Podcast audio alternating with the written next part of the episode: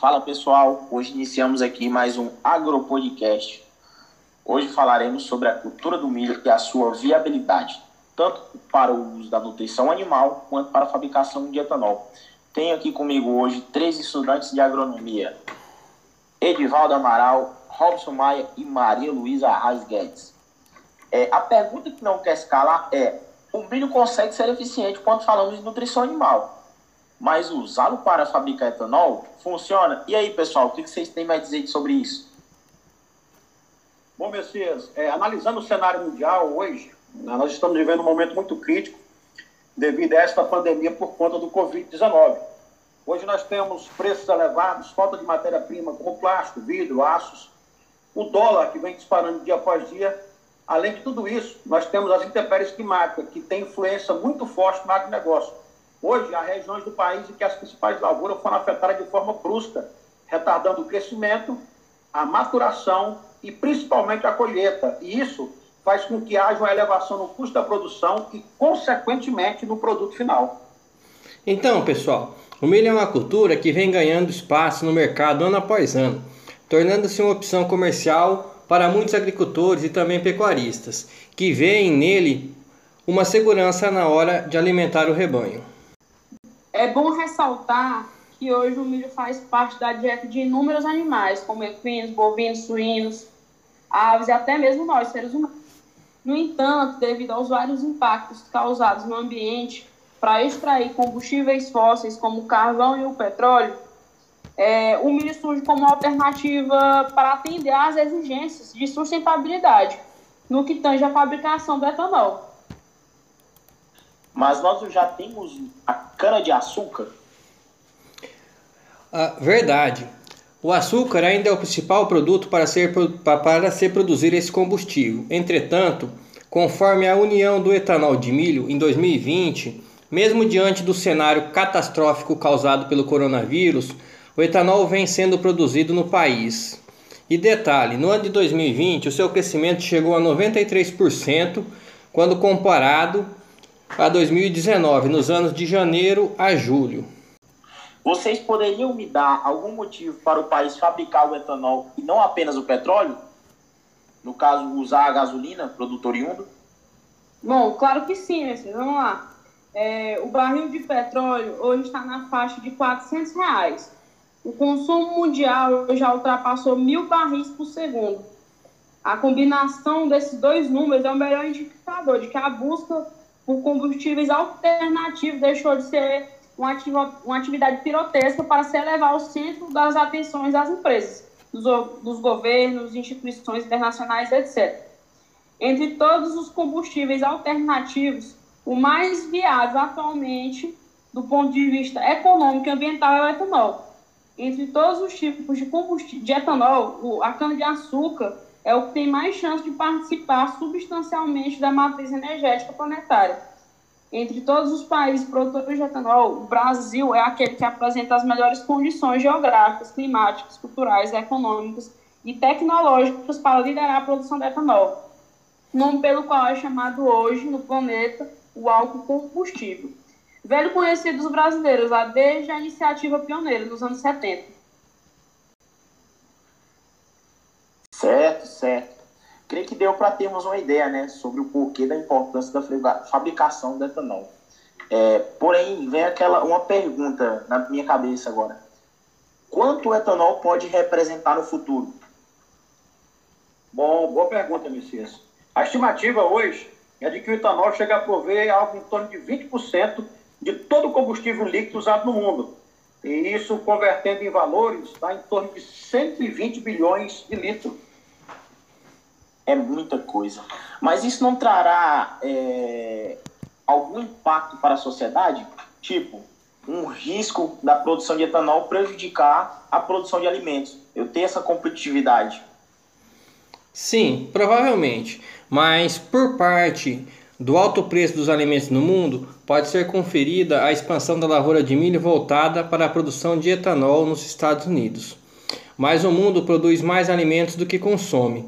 Um exemplo vem de São Paulo, onde a plantação de cana ocupou o espaço das pastagens nos últimos anos, sem que a produção de carne bovina tenha diminuído. Entendi, entendi, pessoal. Mas voltando ao milho, existe algum benefício entre usar o milho como fonte de etanol e não a cana-de-açúcar? É, vamos analisar algumas diferenças né, que há entre essas duas culturas quando se trata da produção do etanol. Eu vou falar um pouco sobre o milho, né? O custo. O litro de etanol custa para produtores americanos cerca de R$ 1,10 essa é a estimativa dos gastos que vão da produção ao transporte do milho. Entre eles, o preço salgado das enzimas alfa-amilase e glucoamilase, que quebram as moléculas de amido do milho, né? Para obter o álcool. Em questão de rendimento, apesar de ser mais difícil transformar em açúcar as moléculas de amido, o milho produz mais sacarose, é, que é um álcool, né? Uma tonelada rende 407 litros de etanol. É, em questão de safra e estocagem, precisa ser colhido quatro meses após o plantio. Caso contrário, ele estraga, mas pode ficar esto estocado durante o ano. Em fermentação, o processo leva de 40 a 70 horas. A demora é culpa da molécula gigante de amido, que tem que ser quebrada pelas enzimas para produzir o álcool. Já em produtividade, um hectare produz entre 15 e 20 toneladas de milho. Isso dá, no final das contas, 3.500 litros de álcool. Pegando o gancho aí, Messias, da, da Malu a respeito do milho, eu vou falar um pouco só para você ter uma ideia da diferença, né, falando agora da cana-de-açúcar. O custo estimado para o produtor brasileiro é em torno de 90 centavos o litro. Grande vantagem é que a cana é uma molécula, é, da grande vantagem da cana-de-açúcar é a molécula que é a sacarose, ou seja, que já tem no álcool como subproduto e é facilmente quebrada pelas enzimas, pulando uma etapa na fabricação de etanol. Hoje, quando se fala em rendimento, o, o nome da planta não quer dizer muita coisa. Isso porque 54% ela tem a menos de açúcar do que o milho. Ou seja, uma tonelada dela faz apenas 89,5 litros de etanol. Quando se trata, na mesma colocação de estocagem safra, ela pode ser colhida o ano todo sem precisar ser replantada por um período de cinco anos. Só que tem um lado ruim. Quando se corta ela, deve ser moída em menos de 36 horas. É, a fermentação para se fazer o etanol leva de 7 a 11 horas, já que as moléculas de açúcar são menores e mais fáceis de serem quebradas. E o tempo de fermentação vai diminuir muito com isso. Falando em produtividade, aqui está o, o pulo do gato, ou seja, a vantagem. A planta ela vai ocupar menos espaço plantado, ou seja, um hectare vai render algo em torno de 90 toneladas de açúcar e produz em torno de 7 a 8 mil litros de etanol. Bacana. Analisando por esse ângulo, fica evidente a necessidade de incluir o milho né, como fonte de fabricação de etanol. Exato. Como, além desses pontos ditos aí para os nossos colegas, eu gostaria de dizer também o etanol vem ganhando cada vez mais destaque na produção brasileira. Segundo a Conab, a Companhia Nacional de Abastecimento, no segundo levantamento da safra 2021, a cana-de-açúcar, o combustível à base de milho, tem aumentado, atingindo o recorde de 2,7 bilhões de litros. Na temporada, avançando 61% sobre a safra anterior.